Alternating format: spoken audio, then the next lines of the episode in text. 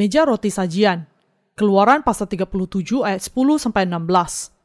Dibuatnyalah meja itu dari kayu penaga, dua hasta panjangnya, sehasta lebarnya, dan satu setengah hasta tingginya. Disalutnyalah itu dengan emas murni dan dibuatnya bingkai emas sekelilingnya. Dibuatnyalah sekelilingnya jalur pinggir yang setapak tangan lebarnya dan dibuatnya bingkai emas keliling jalur pinggirnya itu. Dituangnyalah untuk meja itu empat gelang emas dan dipasangnyalah gelang-gelang itu di keempat penjurunya pada keempat kakinya. Dekat ke jalur pinggirnya lah gelang itu, yakni tempat memasukkan kayu pengungsung supaya meja itu dapat diangkut.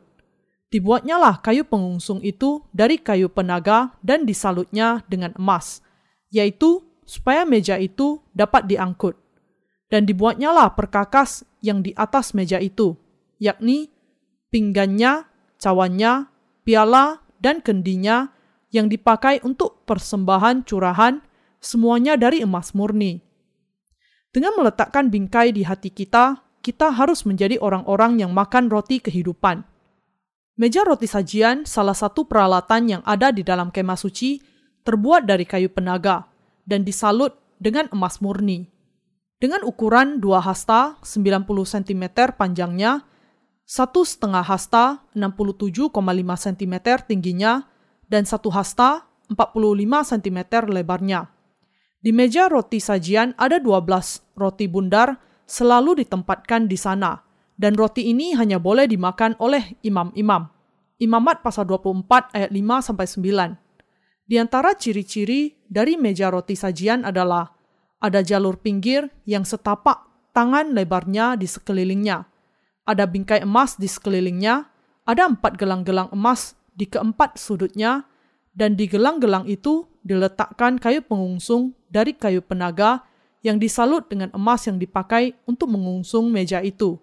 Perkakas di meja itu, pinggannya, cawannya, pialanya, dan kendinya yang dipakai untuk persembahan curahan adalah juga terbuat dari emas. Keluaran pasal 37 ayat 11 sampai 12 menuliskan, Disalutnya lah itu dengan emas murni dan dibuatnya bingkai emas sekelilingnya. Dibuatnya lah sekelilingnya jalur pinggir yang setapak tangan lebarnya dan dibuatnya bingkai emas keliling jalur pinggirnya itu. Meja roti sajian di dalam tempat kudus di bait Allah memiliki bingkai emas yang setapak tangan dan di sekitarnya dibuat bingkai dari emas. Mengapa Allah memerintahkan kepada Musa untuk meletakkan bingkai yang demikian? Bingkai ini setapak ada tapak tangannya yang ukurannya sekitar 10 cm untuk mencegah agar jangan sampai roti sajian itu jatuh. Karena hanya imam yang boleh makan roti yang ditempatkan di meja roti sajian, jadi kita harus menjadi orang-orang yang sudah diselamatkan dari segala dosa dan menerima kehidupan kekal dengan percaya kepada baptisan Yesus dan darah di atas kayu salib. Dengan kata lain, hanya mereka yang percaya kepada Injil air dan roh sebagai keselamatan mereka yang boleh makan roti ini. Karena bingkai itu seukuran setapak tangan yang diletakkan di sekitar meja roti sajian di kemah suci, maka dipastikan bahwa roti itu tidak akan tergelincir dan jatuh. Dan di setiap hari Sabat, roti yang masih panas yang baru dibuat ditempatkan di atas meja itu. Kita harus memperhatikan secara khusus kepada kenyataan bahwa bingkai yang setapak tangan itu dibuat di sekeliling meja roti sajian dan bahwa bingkai itu disaput dengan emas murni. Bingkai di meja roti sajian ini mengajarkan kepada kita bahwa kita harus memegang di dalam hati kita firman kebenaran yang memberikan kepada kita keselamatan dan dengan itu menerima kehidupan kekal. Ini menjelaskan bahwa kita bisa memiliki iman rohani di dalam kain biru, kain ungu, kain kirmizi, dan dari lenan halus yang dipintal benangnya yang dipakai untuk pintu kemah suci hanya kalau kita percaya kepada baptisan Yesus Kristus dan darah di kayu salib. Dan kita bisa sampai kepada pemahaman ini dengan wahyu ini bahwa hanya mereka yang percaya kepada kebenaran yang dinyatakan di dalam kain biru, kain ungu, kain kirmizi, dan dari lenan halus yang dipintal benangnya sudah dijadikan sebagai anak-anak Allah. Karena kita tidak akan mendapat bagian apa pun di dalam Tuhan kecuali kalau kita percaya di dalam cara ini, maka kita yang mau berusaha memiliki roti kehidupan harus memiliki iman yang percaya kepada Injil air dan roh yang dinyatakan di dalam kain biru, kain ungu, kain kirmizi, dan dari lenan halus yang dipintal benangnya. Kita harus percaya bahwa hanya Injil air dan roh itulah kebenaran keselamatan. Allah adalah mengatakan kepada kita singkatnya, untuk meninggikan bingkai iman di dalam hati kita, sehingga firman keselamatan itu tidak akan tergelincir dari kita. Injil air dan roh ini sudah diturunkan kepada kita sejak dari zaman gereja mula-mula. Sejak dari zaman gereja mula-mula sampai hari ini, Allah sudah membasuh dosa-dosa orang-orang yang percaya kepada Injil ini.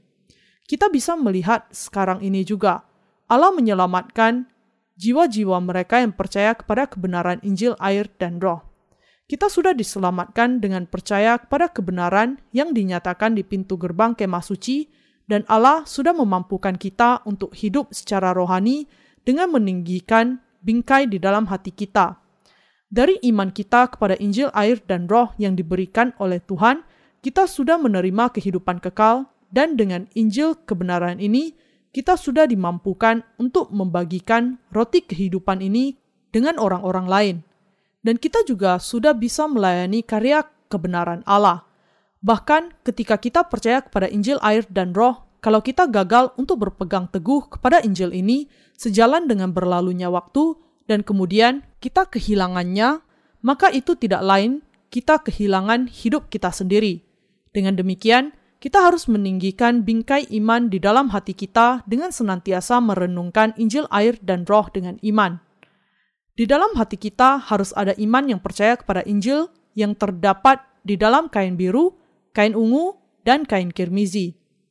Kalau manusia tidak memiliki iman kepada kebenaran ini, kemudian mereka tidak bisa diselamatkan dari dosa-dosa mereka. Mereka mungkin mengatakan sendiri bahwa mereka sudah pasti diselamatkan, tetapi saat ini karena hati mereka tidak berpegang dan percaya kepada Injil air dan roh yang dinyatakan di dalam kain biru, kain ungu, kain kirmizi, dan dari lenan halus yang dipintal benangnya, keselamatan yang mereka miliki ini bukanlah yang sempurna. Tidak percaya kepada Injil air dan roh sebagai kebenaran adalah dosa yang sama dengan kita sendiri meninggalkan Tuhan. Roti kehidupan bukanlah sesuatu yang kita butuhkan hanya untuk dimiliki saja tetapi itu adalah sesuatu yang harus kita masukkan ke dalam mulut kita, mengunyah dan memakannya, dan dengan itu menjadikan kebenaran itu sebagai milik kita. Ketika kita hidup tanpa percaya kepada firman Allah dan berpegang kepadanya di dalam hati kita, maka kebenaran keselamatan itu akan lenyap dari hati kita dalam seketika. Mungkin Anda berpikir bagaimana mungkin Anda kehilangan keselamatan yang begitu berharga kalau Anda sudah diselamatkan dari segala dosa. Tetapi sayangnya, banyak yang tidak berpegang kepada firman Allah meskipun mereka sudah pernah menerima kebenaran itu dengan sukacita yang akhirnya akan mati karena mereka tidak memiliki akar iman yang tertanam di dalam Injil yang sejati. Mengenai hal ini, Yesus berbicara mengenai empat macam tanah hati di dalam perumpamaan tentang penabur. Matius pasal 13 ayat 3 sampai 9, ayat 18 sampai 23. Di dalam perumpamaan ini, benih kebenaran Allah ditaburkan di empat jenis tanah yang berbeda dari hati manusia. Tanah yang pertama terletak di pinggir jalan, yang kedua di tanah berbatu, yang ketiga tanah yang bersemak, duri, dan yang keempat di tanah yang baik. Di sana, benih yang jatuh di tiga jenis tanah yang pertama tidak akan menghasilkan buah, dan hanya yang jatuh ke jenis tanah yang keempat, tanah yang baik, menghasilkan buah. Ini berarti bahwa banyak orang bisa kehilangan keselamatan mereka di tengah jalan, meski mereka pernah mendengar dan menerima Injil air dan Roh, Injil keselamatan sejati. Dengan demikian, kita harus mengingat bahwa kalau jenis tanah hati kita tidak baik, ada kemungkinan bagi kita untuk kehilangan keselamatan yang sudah diberikan Tuhan bagi kita. Kalau di dalam hati kita, kita percaya kepada keselamatan yang sudah datang dalam kain biru, kain ungu, dan kain kirmizi, maka tanah hati kita akan menjadi tanah yang baik. Tetapi pada saat-saat kita melihat bahwa beberapa orang kehilangan keselamatan mereka karena ketidakmampuan mereka mempertahankan iman mereka sebagai akibat iman mereka kepada firman Allah tidak memiliki akar yang mendalam. Inilah sebabnya kita harus berdiam di dalam gereja Allah, memiliki roti kehidupan setiap hari, dan bertumbuh dalam iman. Dengan kebenaran yang dinyatakan di dalam kain biru, kain ungu, dan kain kirmizi, Allah merawat kita setiap hari sehingga iman kita bisa bertumbuh. Kita harus menegaskan di dalam hati kita setiap hari akan pengampunan dosa yang sudah kita terima. Kebenaran yang harus ditemukan di dalam hati kita adalah keselamatan dari Injil, air, dan roh yang dinyatakan di dalam kain biru, kain ungu, kain kirmizi, dan dari lenan halus yang dipintal benangnya. Kebenaran keselamatan ini ada di dalam hati mereka yang sudah menerima pengampunan dosa. Dengan memperbaharui iman kita kepada Injil air dan roh ini, kita bisa hidup hari demi hari sebagai anak-anak Allah.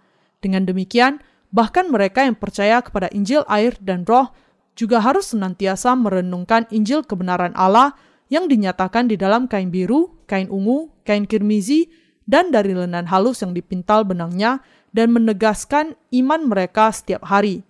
Mengapa? Karena kalau kita tidak senantiasa berpegang kepada Injil, air, dan Roh dengan teguh dan menegaskannya, kita bisa kehilangannya setiap saat. Kita harus senantiasa ingat apa yang dituliskan oleh penulis surat Ibrani kepada orang-orang Yahudi di perantauan. Karena itu, harus lebih teliti kita memperhatikan apa yang telah kita dengar supaya kita jangan hanyut di bawah arus. Ibrani pasal 2 ayat 1.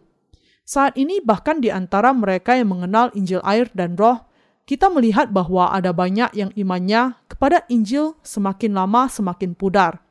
Ini adalah karena mereka meskipun sudah percaya kepada Injil air dan roh, telah gagal untuk makan dari roti kehidupan setiap saat di tempat kudus dan sebagai akibatnya hati mereka tidak dihaluskan dengan iman yang sejati. Ada juga banyak hamba iblis di dunia ini yang berusaha untuk mematikan orang-orang benar dengan memberi makan kepada mereka roti yang beragi, yaitu yang sebenarnya pengajaran dari daging mereka sendiri. Kalau Injil yang palsu diperkenalkan ke dalam gereja Allah, maka kebenaran itu akan bercampur dengan dusta, mengubah orang percaya menjadi orang-orang yang tidak bisa diterima oleh Tuhan. Orang-orang yang demikian mengenal kebenaran tetapi tidak bisa percaya karena mereka gagal meninggikan bingkai iman mereka, dan karena itu akhirnya mereka menjadi orang yang tidak lagi sepenuhnya diselamatkan dari dosa. Amsal pasal 22 ayat 28 mengatakan, Jangan engkau memindahkan batas tanah yang lama yang ditetapkan oleh nenek moyangmu itu adalah karena itu teramat sangat penting bagi kita agar tidak memindahkan batas dari iman kita. Kita harus memiliki batas yang jelas dari iman kita yang sejati dan mempertahankannya sampai hari kedatangan Tuhan kembali. Hanya demikian kita bisa senantiasa makan dari roti kehidupan. Hanya demikian, maka Tuhan bisa berdiam di pusat hati kita dan hanya demikian kita bisa memiliki kehidupan kekal. Tidak peduli berapapun banyaknya roti Allah yang diberikan kepada kita, kalau kita tidak menghargai harganya dan gagal untuk berpegang kepadanya di dalam hati kita, atau kalau kita memindahkan bingkai di dalam hati kita dan membiarkan roti kehidupan itu terjatuh dari meja, kita akhirnya akan menjadi anak-anak kebinasaan. Beberapa di antara kita baru-baru ini saja menerima pengampunan dosa mereka. Sementara bagi orang lain, sudah puluhan tahun sejak pertama kali mereka mendengar Injil air dan roh dan ditebuskan dari dosa-dosa mereka. Karena apa yang kita dengar setiap hari adalah tentang firman Injil air dan roh, sangat mungkin ada di antara kita yang menjadi bosan setiap kali kata air dari Injil air dan roh disebutkan. Tetapi tetap saja kita harus senantiasa makan roti dari Injil sejati untuk berapa lama kita harus melakukan hal ini? Sampai hari kedatangan Tuhan kembali. Beberapa di antara Anda mungkin mengeluh bahwa saya selalu dan berulang kali berkhotbah tentang Injil air dan roh. Tetapi Anda perlu memahami mengapa saya berkhotbah demikian. Ini adalah karena iman kita harus semakin dikuatkan dan semakin dikuatkan dengan merenungkan Injil air dan roh sehingga kita bisa menjadi pekerja Allah. kita harus menggenapi peranan sebagai pengawas yang setia dan dapat dipercaya bagi jiwa-jiwa di zaman sekarang ini. Untuk jiwa-jiwa yang sudah dilahirkan kembali juga, Injil air dan roh yang sejati ini adalah roti hidup dan makanan iman sejati. Dengan demikian, kita harus makan roti ini setiap hari dan bukan hanya ini, yaitu kita jangan hanya makan sendiri, tetapi kita juga harus membagikannya dengan orang lain setiap hari sehingga mereka juga bisa menerima pengampunan dosa. Roti kebenaran ini adalah mengabarkan Injil, firman, air, dan roh, dan dengan itu membebaskan manusia dari kuasa kegelapan dan menarik mereka ke dalam kerajaan anaknya dengan kasihnya. Yohanes pasal 4 ayat 34, Kolose pasal 1 ayat 13. Kalau kita mengabaikan kepemilikan atas roti Injil, air, dan roh, maka kita tidak terhindarkan lagi akan sakit atau mati. Kadangkala karena kelemahan daging kita, iman kita kepada Injil air dan roh mungkin lemah. Tetapi kalau kita berpegang kepada Injil air dan roh pada masa sulit, maka dia akan menjadi jendela kesempatan bagi jiwa kita untuk menjadi semakin kuat. Ketika kita mendengar dan merenungkan Injil kebenaran ini, semakin banyak kita mendengarnya, semakin jiwa kita dikuatkan dan semakin kita melihat diperbaharui kekuatan di hati kita. Kita perlu untuk mendengar Injil air dan roh setiap hari dan meneguhkan serta menegaskan iman kita kepada Injil ini. Sebagaimana dikatakan Allah, sisikanlah sangga dari perak, maka keluarlah benda yang indah bagi pandai emas. Amsal pasal 25 ayat 4. Kita perlu membakar iman kita, yaitu kita perlu senantiasa mendengarkan Injil air dan roh mengakuinya di dalam hati kita, dan merenungkan dari waktu ke waktu. Karena Injil air dan roh adalah roti kehidupan yang memberikan kehidupan kepada kita. Sebagaimana Yesus mengatakan di dalam doa Bapa kami, berikan kepada kami pada hari ini makanan kami yang secukupnya. Tuhan kita memang memberikan kepada kita firman Injil air dan roh. Inilah sebabnya dia memerintahkan kita menaikkan doa yang demikian. Ketika berhubungan dengan keselamatan atas pengampunan dosa yang Allah berikan kepada kita, kita harus tahu dengan pasti tentang bagaimana keadaan iman kita sebelum kita diselamatkan dari dosa. Sebelum saya mengenal kebenaran ini, saya tidak diselamatkan dari dosa. Kita harus sungguh-sungguh dengan jelas mengakui bahwa pada saat itu, meski kita percaya kepada Yesus, kita belum diselamatkan dari dosa. Saya belum sepenuhnya diselamatkan dari segala dosa pada saat itu tetapi ketika saya meneruskan mendengar Injil air dan roh, saya menjadi percaya kepada hal itu di dalam hati saya pada waktunya. Meskipun saya sudah percaya kepada juru selamat saya sebelumnya, keselamatan saya belum sempurna pada saat itu. Tetapi sekarang, dengan mendengar Injil air dan roh yang sejati, saya sudah sungguh-sungguh diselamatkan. Sekarang, saya sungguh-sungguh percaya kepada Injil air dan roh dan saya percaya kepada hal itu dengan sungguh. Hanya ketika Anda memahami dan percaya bahwa Tuhan sudah sepenuhnya menyelamatkan Anda dari dosa dengan baptisan dan darahnya di atas kayu salib, bahwa anugerah keselamatan yang sejati turun ke dalam hati Anda dari surga. Iman ini yang percaya kepada kebenaran adalah iman sejati yang sudah menyelamatkan Anda. Injil air dan roh yang dinyatakan di dalam Alkitab adalah berbeda dengan iman yang kita miliki sebelumnya. Kita pada saat itu percaya hanya kepada Injil darah di atas kayu salib, dan bukannya percaya kepada Injil air dan roh yang sempurna. Iman hanya kepada kayu salib dan iman kepada Injil air dan roh mungkin awalnya nampak mirip, tetapi keduanya akhirnya nampak sama sekali berbeda. Sebelum Anda sampai kepada pengenalan akan Injil air dan roh, tidakkah Anda hanya percaya kepada darah di atas kayu salib? Apakah saat itu dosa-dosa kita ditebuskan? Tentu saja tidak. Ketika Anda hanya percaya kepada darah Yesus di atas kayu salib, Anda masih memiliki dosa-dosa tindakan Anda di dalam hati. Inilah perbedaan antara iman yang percaya kepada Injil air dan roh dengan yang percaya hanya di dalam kayu salib saja. Perbedaan yang jelas adalah bahwa mereka yang hanya percaya kepada darah di atas kayu salib tidak diselamatkan, sementara mereka yang percaya kepada Injil air dan roh diselamatkan dari segala dosa mereka. Dengan demikian, roh mereka nampak jelas sekali berbeda. tetapi orang-orang biasa tidak mengerti hal ini. Meskipun kedua Injil itu nampak mirip, tetapi ada jarak iman yang lebar di antara keduanya yang tidak terjembatani. Ketika perbedaan yang kecil tentang apakah kita percaya atau tidak kepada baptisan Yesus adalah yang menentukan apakah kita menerima atau kehilangan kehidupan kekal, maka kita kemudian bisa memahami bahwa ada perbedaan di antara kedua iman itu yang tidak akan pernah bisa disatukan. Kita harus memahami dengan pasti iman apakah yang menjadi batas bagi keselamatan kita dari dosa. Untuk diselamatkan dari dosa, kita harus percaya kepada Injil air dan roh. Injil air dan roh ini adalah kebenaran pengampunan dosa. Keberadaan yang sangat nyata akan keselamatan menjadi milik Anda ketika Anda mengakui bahwa Anda pastilah tidak akan diselamatkan sebelum Anda percaya kepada Injil air dan roh, dan bahwa anda sekarang sungguh-sungguh percaya kepada Injil yang sejati ini dengan segenap hati Anda. Kalau Anda percaya kepada Injil, air, dan roh di pusat hati Anda, maka Anda harus dengan jelas mengakui ini di hadapan Allah, bahwa Anda sudah menerima pengampunan dosa Anda dengan mendengar dan percaya kepada Injil, air, dan roh. Kalau Anda sekarang percaya kepada Injil, air, dan roh, maka Anda bisa dipastikan untuk menemukan buktinya di dalam hati Anda kita harus menguji iman kita dengan seksama di hadapan Allah. Sama sekali tidak perlu malu dalam menguji iman kita. Kalau harus memakan waktu sampai lima tahun sejak pertama kali Anda percaya kepada Yesus, sebelum Anda percaya kepada Injil air dan roh di pusat hati kita, sama sekali tidak perlu merasa malu. Kalau Anda memerlukan waktu 10 tahun untuk diselamatkan, sama sekali tidak perlu malu. Dan kalau memerlukan waktu sampai 20 tahun, tetap saja tidak perlu merasa malu.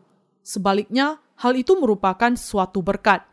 Namun kenyataannya adalah bahwa ada begitu banyak orang yang berpura-pura sudah diselamatkan dari dosa.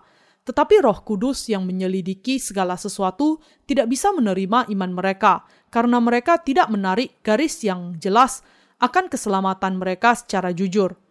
Akan jauh lebih bijaksana, bahkan sampai saat ini, untuk menetapkan garis batas keselamatan kita dengan jelas. Bukan tahu dengan pasti tanggal kita diselamatkan, tetapi yang penting adalah bisa membedakan dengan jelas antara sebelum dan sesudah kita diselamatkan, dan untuk mengakui iman sempurna Anda itu dengan jelas. Bapak iman kita juga percaya di dalam Injil yang sama dengan yang kita percayai sekarang. Sesudah menyeberangi Laut Merah, ketika bangsa Israel berusaha menyeberangi Sungai Yordan untuk masuk ke tanah Kanaan, mereka bisa menyeberang dengan selamat hanya kalau mereka sungguh-sungguh mengikuti imam-imam mereka yang terlebih dahulu mengungsung tabut perjanjian Allah. Kalau kita hanya berpikir sendiri, oh, jadi demikian cara saya bisa menyeberangi sungai Yordan, dan tidak sungguh-sungguh menyeberang, kemudian kita tidak akan bisa masuk ke tanah Kanaan, karena kita masih tetap akan berada di seberang sungai. Untuk masuk ke tanah Kanaan, kita mutlak harus menyeberang Laut Merah dan Sungai Yordan dengan iman kita kepada Tuhan. Berbicara secara rohani, Sungai Yordan adalah sungai kematian dan kebangkitan. Iman ini yang sudah menyelamatkan kita dari dosa adalah iman yang percaya. Saya harus masuk neraka, tetapi Tuhan datang ke bumi ini dan sudah menyelamatkan saya dengan baptisan dan darahnya di atas kayu salib. Untuk menyelamatkan kita secara sempurna, Tuhan kita dibaptiskan di Sungai Yordan dan mencurahkan darahnya di atas kayu salib. Dengan cara ini, Dia menanggung atas dosa-dosa kita dan membayar upah dosa dengan memberikan hidupnya sendiri sebagai pengganti kita. Sekarang kita harus percaya kepada kebenaran ini dan menarik garis iman dan garis keselamatan dengan jelas di dalam hati kita. Ketika saya mengkotbahkan firman Allah, saya bisa melihat ada banyak orang di dalam gerejanya yang masih belum bisa menarik garis keselamatan di pusat hati mereka dan adalah karena itu belum bisa mengikuti Tuhan. Mereka bertanya-tanya, bagaimana mereka bisa menarik garis antara sebelum dan sesudah keselamatan mereka. Mereka mencari alasan dengan mengatakan, "Pernahkah ada orang di atas bumi ini yang menarik garis ini? Apakah Rasul Paulus melakukannya? Apakah Petrus melakukannya? Tidak seorang pun pernah melakukannya. Tetapi iman para rasul seperti Paulus dan Petrus sudah menarik garis keselamatan itu. Dalam kasus Paulus, dia menarik garis itu dalam perjalanannya ke Damsik. Jadi, dia sering menyebutkan kata-kata dahulu, di masa lalu, atau sebelum, untuk membandingkan dengan kata sekarang. Sedangkan Petrus, dia juga mengucapkan kata-kata yang sama dengan itu. 1 Petrus pasal 2 ayat 10, ayat 25. Kita bisa melihat bahwa dia juga menarik garis ini ketika kita melihat pengakuannya. Engkau adalah Mesias, anak Allah yang hidup. Matius pasal 16 ayat 16. Dan juga kamu sekarang diselamatkan oleh kiasannya, yaitu baptisan.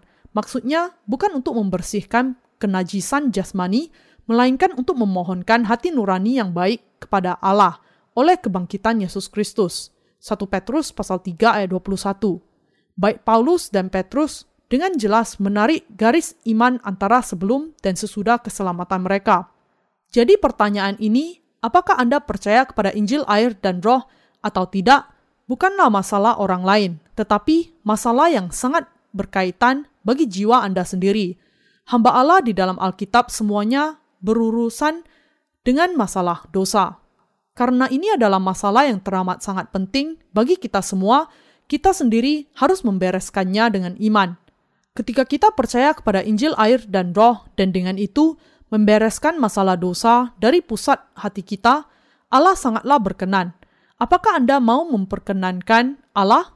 Kalau demikian, yang harus Anda lakukan adalah mengenali keberdosaan Anda sendiri dan membereskan masalah itu dengan percaya kepada Injil air dan roh. Kalau selama ini Anda belum juga diselamatkan, maka Anda harus mengakui, Allah, saya masih belum diselamatkan. Yesus mengatakan, apa yang kau ikat di dunia ini akan terikat di surga, dan apa yang kau lepaskan di dunia ini akan terlepas di surga. Matius pasal 16 ayat 19. Di sisi kita, kita harus mengakui, Allah sudah menyelamatkan saya dengan air dan roh. Sekarang juga di pusat hati saya, saya percaya kepada Injil air dan roh. Tidak ada keraguan sama sekali bahwa Tuhan sudah menyelamatkan saya melalui Injil air dan roh. Kita semua harus menerima Injil air dan roh di dalam hati kita. Saya percaya kepada Injil ini, karena ini adalah kebenaran. Karena Tuhan sudah menghapuskan segala dosa lebih dari cukup, saya percaya kepada Injil ini sekarang. Saya belum diselamatkan oleh iman sampai sekarang. Ketika kita karena itu mengakui dan percaya kepada Injil yang diberikan oleh Tuhan, kemudian Allah mengatakan kepada kita, aku menerima imanmu. Ketika Allah sudah memberikan kepada kita kebenaran air dan roh yang sudah menyelamatkan kita secara sempurna, kalau kita dari sisi kita tidak menarik garis keselamatan dan menerima keselamatan ini dengan percaya kepada kebenaran ini, maka Allah dari sisi dia tidak akan mengakui kita sebagai orang yang sudah diselamatkan. Karena Allah memperlakukan kita sebagai pribadi dan tidak sewenang-wenang kalau Anda tidak mau percaya kepada Injil air dan roh di pusat hati kita, maka dia tidak bisa memberikan kepada Anda pengampunan dosa. Kalau Anda tidak mengakui Injil air dan roh di dalam hati Anda, dengan kata lain, roh kudus tidak bisa berdiam di dalam hati Anda. Apakah kita menolak semua Injil lain kecuali Injil air dan roh sebagai salah? Atau apakah kita berpikir bahwa Injil yang palsu itu masih berguna juga dan bahwa tidak ada perlunya untuk membuang semuanya itu, kita perlu menguji diri kita sendiri dan melihat bagaimana sebenarnya kita percaya. Mari kita mengandaikan bahwa kita melihat ada banyak barang-barang elektronik dan perabotan. Mari kita membayangkan lebih lanjut lagi bahwa kita membawa beberapa barang itu ke rumah.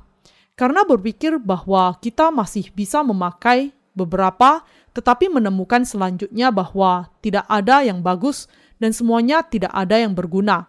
Apakah kita masih akan menyimpannya atau membuangnya? Kalau kita sudah memutuskan semuanya tidak berguna, tentu kita akan membuangnya. Ketika Anda sampai kepada kesimpulan bahwa sesuatu itu tidak akan pernah berguna bagi Anda dan bukan barang asli sama sekali, maka Anda juga tahu bahwa Anda akan membuangnya. Kalau ini yang akan kita lakukan dengan hal-hal duniawi, bagaimana kita harus bertindak ketika itu menyangkut hal-hal rohani? Kita harus bahkan lebih tegas dalam penolakan kita akan kebohongan di dalam hal-hal rohani. Kita harus menarik garis yang jelas yang membedakan iman Injil air dan roh kita dengan iman palsu yang hanya percaya kepada darah di atas kayu salib. Kita harus mengakui bahwa iman hanya kepada darah di atas kayu salib tidak akan membawa kita kepada keselamatan, dan kita harus dengan tegas membuang doktrin yang tidak tepat ini. Yang manakah Injil yang tepat Alkitabiah? Injil yang hanya bersisi darah di atas kayu salib saja, atau Injil air dan roh Iman Anda yang hanya percaya kepada Injil air dan roh dan yang sudah menyelamatkan Anda dari dosa-dosa Anda adalah yang berkenan kepada Allah. Singkatnya, ada dua jenis orang Kristen. Mereka yang mengenal dan percaya kepada Injil air dan roh dan mereka yang tidak. Itu mungkin nampaknya keduanya menjalani kehidupan iman yang mirip. Tetapi hal kebenaran adalah bahwa keduanya sama sekali berbeda. Apakah Anda entah bagaimana berpikir bahwa Injil yang tidak sempurna yang pernah Anda percayai itu sebelumnya masih berguna? Apakah Anda masih menyimpannya sampai saat ini dan berpikir bahwa suatu saat itu bisa dipakai lagi? Sebuah iman yang demikian adalah iman yang palsu, sesuatu yang asalnya dari pemikiran manusia, dan karena itu Anda harus membuang barang bekas lama Anda itu adalah karena Anda belum membuang semua dusta dan kebohongan yang ada sehingga Anda memiliki masalah di pusat hati Anda. Saya menyarankan Anda mengingat firman-Nya. Kamu harus berpegang kepada ketetapanku. Janganlah kawinkan dua jenis ternak dan janganlah taburi ladangmu dengan dua jenis benih. Dan janganlah pakai pakaian yang dibuat daripada dua jenis bahan. Imamat pasal 19 ayat 19. Untuk masuk ke dalam tempat kudus, kita harus masuk hanya melalui pintunya. Dengan bahan apakah pintu gerbang kemah suci dibuat? Dia terbuat dari kain biru, kain ungu, kain kirmizi, dan dari lenan halus yang dipintal benangnya. Mereka yang sudah dilahirkan kembali dari air dan roh harus membuka pintu kemah suci ini dan masuk ke dalam tempat kudus. Di bawah tiang untuk pintu kemah suci, alas-alas tembaga ditempatkan. Alas-alas tembaga itu membuat kita memahami bahwa Injil air dan roh adalah kebenaran keselamatan. Semuanya itu mengajarkan kepada kita bahwa meskipun kita tidak memiliki pilihan lain kecuali untuk dihukum oleh Allah dan mati karena dosa-dosa kita, dengan menerima berkat dilahirkan kembali melalui Injil air dan roh, kita sudah menjadi umat Allah sendiri. Kita bisa masuk ke dalam kemah suci hanya kalau kita membuang keyakinan yang salah bahwa dari antara keempat warna yang dipakai di pintu itu, kita bisa diselamatkan hanya dengan percaya kepada pelayanan Yesus yang dinyatakan di dalam kain kirmizi saja. Kecuali kalau kita membuang pemikiran dan iman yang berpusat kepada diri sendiri, kita tidak akan pernah percaya kepada keselamatan yang dinyatakan di dalam kain biru, kain ungu, dan kain kirmizi. Kita harus mengenali bahwa kebenaran yang dinyatakan di dalam kain biru, kain ungu, kain kirmizi, dan dari lenan halus yang dipintal benangnya adalah Injil air dan roh. Dan kita harus mengakui kesalahan dari pemikiran yang berpusat kepada diri kita ketika kita hanya percaya kepada darah di atas kayu salib sebelumnya. Kalau Allah mengkehendaki, maka dia akan membawa Anda kepada kebenaran Injil air dan roh. Hanya orang-orang yang percaya kepada kebenaran Injil air dan roh yang bisa ditebus dari segala dosa mereka dan menerima kehidupan kekal. Hanya saat itulah kita bisa membuka pintu keselamatan dengan percaya kepada kebenaran ini di pusat hati mereka dan masuk ke tempat kudus.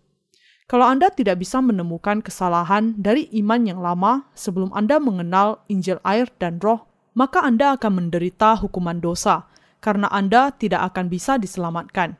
Kalau ini terjadi, Anda tidak akan bisa masuk tempat kudus dan makan roti kehidupan. Hanya kalau Anda masuk ke tempat kudus dengan percaya kepada Injil, air, dan roh, Anda bisa mendapatkan roti kehidupan yang baru. Anda harus menyadari bahwa Tuhan sudah menjadikan Anda sebagai anak-anak Allah dengan membasuhkan dosa-dosa Anda dengan baptisannya, kain biru, dan dengan menanggung penghukuman atas dosa-dosa Anda dengan curahan darahnya di atas kayu salib, kain kirmizi dan Anda harus dengan jelas menyadari dan percaya kepada Injil, air, dan Roh sebagai kebenaran yang sangat mutlak perlu bagi Anda. Anda bisa datang ke gereja Allah dan membagikan roti kehidupan dengan orang-orang benar hanya kalau Anda mengetahui bahwa Allah adalah Dia yang sudah memberikan Injil, air, dan Roh kepada Anda. dan hanya ketika Anda percaya kepada Injil ini. Daging Tuhan adalah roti kehidupan dan pengampunan dosa. Mari kita membuka Yohanes pasal 6 ayat 49 sampai 53. Nenek moyangmu telah makan mana di padang gurun dan mereka telah mati. Inilah roti yang turun dari surga. Barang siapa makan daripadanya, ia tidak akan mati. Akulah roti hidup yang telah turun dari surga. Jikalau seorang makan dari roti ini, ia akan hidup selama-lamanya. Dan roti yang kuberikan itu ialah dagingku, yang akan kuberikan untuk hidup dunia. Orang-orang Yahudi bertengkar antara sesama mereka dan berkata, "Bagaimana ia ini dapat memberikan dagingnya kepada kita untuk dimakan?" Maka kata Yesus kepada mereka, "Aku berkata kepadamu, sesungguhnya jikalau kamu tidak makan daging Anak Manusia dan minum darahnya, kamu tidak mempunyai hidup di dalam dirimu." Yesus mengatakan bahwa mereka yang makan daging dan minum darahnya mendapatkan kehidupan kekal. Bagian ini menunjukkan bahwa kita semua harus makan daging Yesus dan minum darahnya. Bagaimana kemudian kita bisa makan daging Yesus dan minum darahnya? Itu adalah dengan percaya kepada Injil, air, dan roh, bahwa kita bisa makan daging Yesus dan minum darahnya. Dengan percaya bahwa Yesus menanggung segala dosa kita dengan baptisannya, kita bisa makan dagingnya dan dengan percaya bahwa Yesus memikul dosa-dosa kita dan adalah dihukum di atas kayu salib untuk mereka, kita bisa minum darahnya. Kita juga harus percaya bahwa melalui karya keselamatan yang dinyatakan di dalam kain biru, kain ungu, kain kirmizi, dan dari lenan halus yang dipintal benangnya, Yesus telah menghapuskan segala dosa kita dan membuat kita menjadi anak-anak Allah.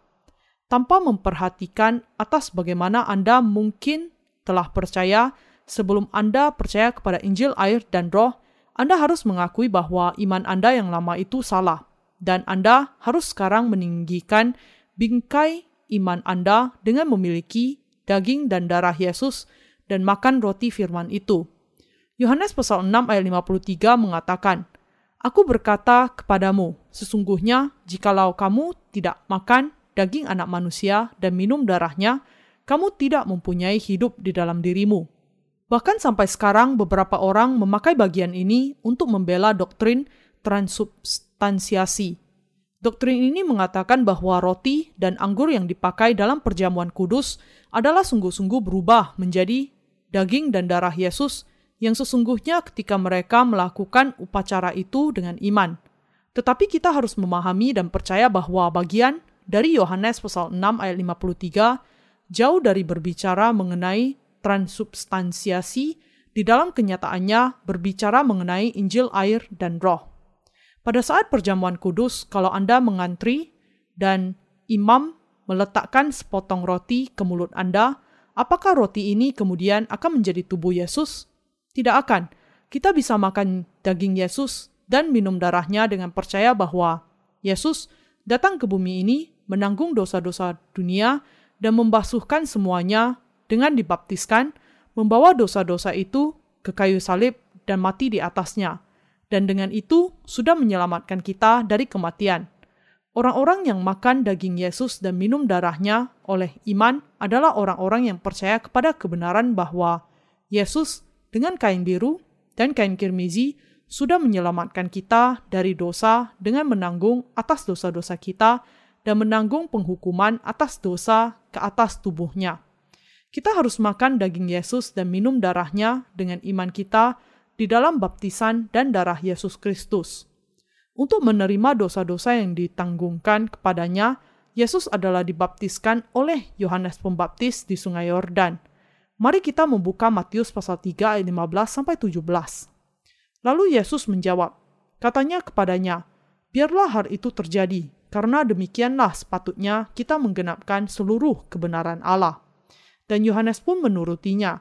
Sesudah dibaptis, Yesus segera keluar dari air dan pada waktu itu juga langit terbuka dan ia melihat roh Allah seperti burung merpati turun ke atasnya. Lalu terdengarlah suara dari surga yang mengatakan, Inilah anakku yang kukasihi, kepadanya lah aku berkenan. Itu adalah karena Yesus menanggung atas segala dosa ketika dia dibaptiskan oleh Yohanes, dan mati di atas kayu salib sehingga dia sudah menggenapkan seluruh kebenaran Allah. Iman kita yang percaya kepada kebenaran Injil bahwa segala dosa dunia ditanggungkan kepada Yesus Kristus ketika dia dibaptiskan oleh Yohanes adalah iman yang benar, yang dengannya kita bisa makan daging Yesus dan minum darahnya. Kalau Anda mengenal kebenaran ini, maka berarti Anda sudah makan daging Yesus oleh iman bahwa segala dosa dunia Anda ditanggungkan kepada Yesus Kristus sekaligus adalah kebenaran, dan karena itu teramat sangat penting untuk Anda untuk percaya kepada hal itu di pusat hati Anda. Iman ini adalah iman yang memampukan Anda untuk makan daging Yesus. Apakah dosa-dosa Anda ditanggungkan kepada Yesus melalui baptisannya? Hanya ketika Anda percaya kepada hal itu, Anda bisa makan daging Yesus. Setelah membaptiskan Yesus, Yohanes Pembaptis berseru, Lihatlah anak domba Allah yang menghapus dosa dunia. Yohanes pasal 1 ayat 29. Dan karena Yesus sudah menerima dosa-dosa dunia melalui baptisannya, dia membawa semuanya di atas tubuhnya sendiri, disalibkan dan mencurahkan darahnya dan mati. Setelah karena itu disalibkan, dipakukan kedua kaki dan tangannya dan mencurahkan darahnya, Yesus berseru ketika dia mati, "Sudah selesai." Dia kemudian bangkit kembali dari kematian pada hari yang ketiga, memberikan kesaksian selama 40 hari, naik ke surga dengan tepat pada saat dia memandang, dan dia sekarang duduk di sebelah kanan Allah Bapa. Dan dia juga berjanji bahwa dia akan kembali tepat sebagaimana dia sudah naik ke surga. Apakah Anda percaya kepada kebenaran ini di pusat hati Anda? Adalah dengan percaya kepada kebenaran ini bahwa Anda bisa makan daging Yesus dan minum darahnya. Itu adalah ketika kita sungguh-sungguh percaya di pusat hati kita bahwa kita bisa makan daging Yesus dan minum darahnya. Itu adalah dengan iman ini bahwa kita bisa makan roti di tempat kudus. Tuhan kita memerintahkan agar kita senantiasa mengingat daging dan darahnya di mana pun kita berkumpul bersama. 1 Korintus pasal 11 ayat 26. Dengan demikian, setiap kali kita berkumpul bersama, kita harus mengingat akan daging dan darah Yesus sepanjang waktu. Ketika melalui iman inilah kita harus makan daging Yesus dan minum darahnya, setiap kali kita berkumpul bersama, bagaimana mungkin kita bisa mengadakan perjamuan kudus hanya sebagai upacara formalitas saja? Karena kita percaya kepada baptisan yang melaluinya, Yesus menanggung segala dosa kita ke atas tubuhnya sendiri dan darah pengorbanannya di atas kayu salib itu adalah dengan iman bahwa kita bisa mengingat daging dan darahnya setiap hari. Itu adalah karena kita percaya kepada kebenaran air dan roh, sehingga setiap hari kita bisa makan daging Yesus dan minum darahnya. Sebagaimana yang dikatakan Yesus, barang siapa makan dagingku dan minum darahku, ia mempunyai hidup yang kekal, dan aku akan membangkitkan dia pada akhir zaman. Yohanes pasal 6 ayat 54 dia akan membangkitkan orang-orang yang makan dagingnya dan minum darahnya pada hari akhir. Kita harus mengakui bahwa kalau iman kita tidak memampukan kita untuk makan daging Yesus dan minum darahnya, maka iman itu adalah iman yang keliru. Tuhan kita mengatakan, Barang siapa makan dagingku dan minum darahku, ia mempunyai hidup yang kekal, dan aku akan membangkitkan dia pada akhir zaman. Sebab dagingku adalah benar-benar makanan, dan darahku adalah benar-benar minuman. Barang siapa makan dagingku dan minum darahku, ia tinggal di dalam aku, dan aku di dalam dia. Sama seperti Bapa yang hidup mengutus aku dan aku hidup oleh Bapa, demikian juga barang siapa yang memakan aku akan hidup oleh aku. Yohanes pasal 6 ayat 54 sampai 57. Orang-orang yang makan daging Yesus dan minum darahnya oleh iman akan hidup karena dia. Di sisi lain, mereka yang tidak makan daging Yesus dan minum darahnya akan mati, karena mereka tidak percaya. Tetapi tidak sulit bagi kita untuk makan daging Yesus dan minum darahnya dengan iman. Mari kita mengandaikan bahwa di sini ada ujian keselamatan yang harus kita ambil supaya kita bisa masuk ke dalam kerajaan Allah. Salah satu pertanyaan dari ujian itu adalah, apakah iman yang memampukan Anda makan daging Yesus dan minum darahnya? Bagaimana seharusnya kita menjawab pertanyaan itu? Ketika daging dan darah Yesus keduanya menjadi isi dari keselamatan, bisakah kita mengatakan bahwa kita makan dagingnya kalau sebenarnya kita hanya minum darahnya? Kita harus menuliskan keduanya, yaitu baptisan dan darahnya di atas kayu salib sebagai jawaban kita. Kita bisa masuk kerajaan Allah hanya kalau kita makan daging Yesus dan minum darahnya. Bahkan kalau kita telah salah percaya dan salah paham sebelumnya, kalau kita membalikkan hati kita, makan daging Yesus dan minum darahnya, kita bisa lulus dari tes itu. Kalau kita percaya kepada daging dan darah Yesus tepat sekarang, saat ini juga, kita bisa lulus dari ujian itu dengan gampang. Manusia memandang kepada penampilan luar, tetapi Allah memandang di pusat hati kita. Dan karena itu, ketika kita percaya kepada baptisan Yesus dan darahnya di atas kayu salib secara bersama-sama, kita adalah kemudian makan daging Yesus dan minum darahnya. Allah memandang ke pusat hati kita untuk melihat apakah kita sungguh-sungguh memiliki iman kepada daging dan darah Yesus di dalam hati kita. Karena itu, kalau kita tidak percaya kepada daging dan darah Yesus di pusat hati kita, maka kita tidak akan diselamatkan dari segala dosa. Tidak peduli bagaimana caranya Anda percaya sebelumnya, kalau saat ini Anda memiliki iman yang percaya kepada daging dan darah Yesus, maka Anda bisa masuk ke dalam kerajaan surga. Banyak orang beragama di dunia ini tidak selesai berdebat mengenai kebenaran dari doktrin transubstansiasi. Yang sungguh-sungguh kita butuhkan di dalam kenyataannya adalah iman yang memampukan kita untuk makan daging Yesus dan minum darahnya. Tetapi ini adalah mungkin hanya kalau kita percaya kepada Injil air dan roh di dalam hati kita. Percaya kepada Yesus di pusat hati kita melalui Injil air dan roh adalah makan roti sejati dan minum minuman sejati. Kita harus percaya kepada baptisan dan darah Yesus untuk pengampunan dosa kita. Tuhan kita mengatakan, darahku adalah benar-benar minuman. Yohanes pasal 6 ayat 55. Tuhan kita menanggung penghukuman atas dosa di atas kayu salib. Iman yang percaya bahwa Yesus menanggung atas dosa-dosa kita dengan dibaptiskan dan mencurahkan darahnya di atas kayu salib adalah iman yang memungkinkan kita minum darah Yesus. Melalui baptisan yang diterimanya dari Yohanes, Yesus menanggung segala dosa kita, termasuk dosa anak-anak Anda, orang tua-tua, dan dosa kita masing-masing, dan dengan mencurahkan darahnya di atas kayu salib, dia menanggung penghukuman atas semua dosa-dosa ini. Dengan baptisan dan darahnya, Yesus sudah membereskan semua masalah kita dengan mutlak untuk semua manusia di seluruh dunia. Percaya bahwa dengan itu Yesus menanggung atas dosa-dosa kita dengan baptisannya dan dihukum bagi dosa-dosa kita dengan darahnya di atas kayu salib, artinya adalah minum darah Yesus dengan iman. Di dunia sekarang ini ada banyak yang mengatakan bahwa mereka percaya kepada Injil air dan roh hanya dengan kata-kata mereka, tetapi mereka tidak sepenuhnya memiliki iman penuh yang percaya kepada daging dan darah Yesus. Siapa saja yang tidak percaya sepenuhnya kepada baptisan dan darah Yesus tidak bisa ditebus dari dosa. Anda mungkin sudah percaya sebelumnya bahwa darah di atas kayu salib adalah satu-satunya jalan kebenaran. Tetapi setelah sekarang Anda menemukan kebenaran yang sesungguhnya, Anda harus memiliki iman yang dengan jelas percaya kepada daging dan darah Yesus. Hanya sesudah itu, Allah akan mengatakan bahwa Anda diselamatkan.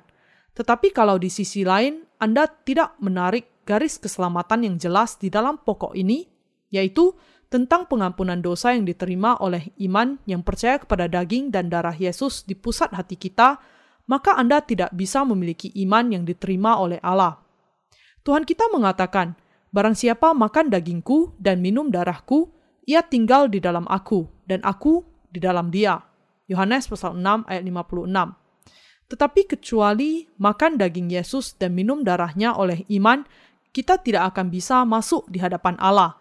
Dan siapa saja yang tidak memiliki iman yang percaya kepada daging dan darah Yesus tidak bisa berdiam di dalam Tuhan. Itu adalah harapan saya yang tulus bahwa tidak seorang pun di antara orang-orang kudus, pekerja-pekerja dan hamba-hamba Allah di dalam gereja kita akan secara tragis jatuh terbuang dari iman yang percaya kepada daging dan darah Yesus. Ketika Sodom dan Gomora dibinasakan oleh api para menantu Lot menganggap firman kehidupan dari Allah yang dikatakan Lot kepada mereka itu hanyalah sekedar lelucon. Untuk mereka yang belum menanggapi firman Allah secara serius, penghakiman Allah akan turun ke atas mereka sebagaimana yang sudah dituliskan.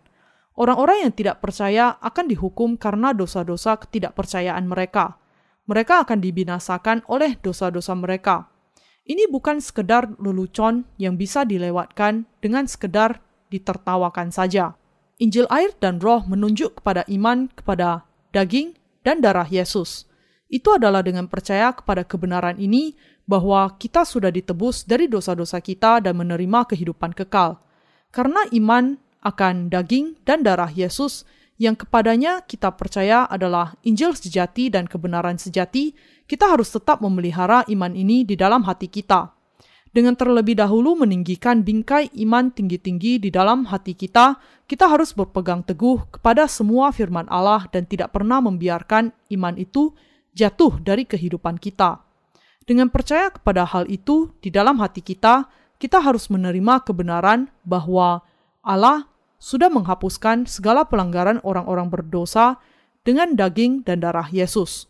Saya berharap dan berdoa agar Anda semua akan percaya di dalam Injil air dan roh yang digenapi di dalam Tuhan, makan roti keselamatan yang sudah menyelamatkan Anda dari dosa-dosa Anda, dan dengan itu menerima kehidupan kekal.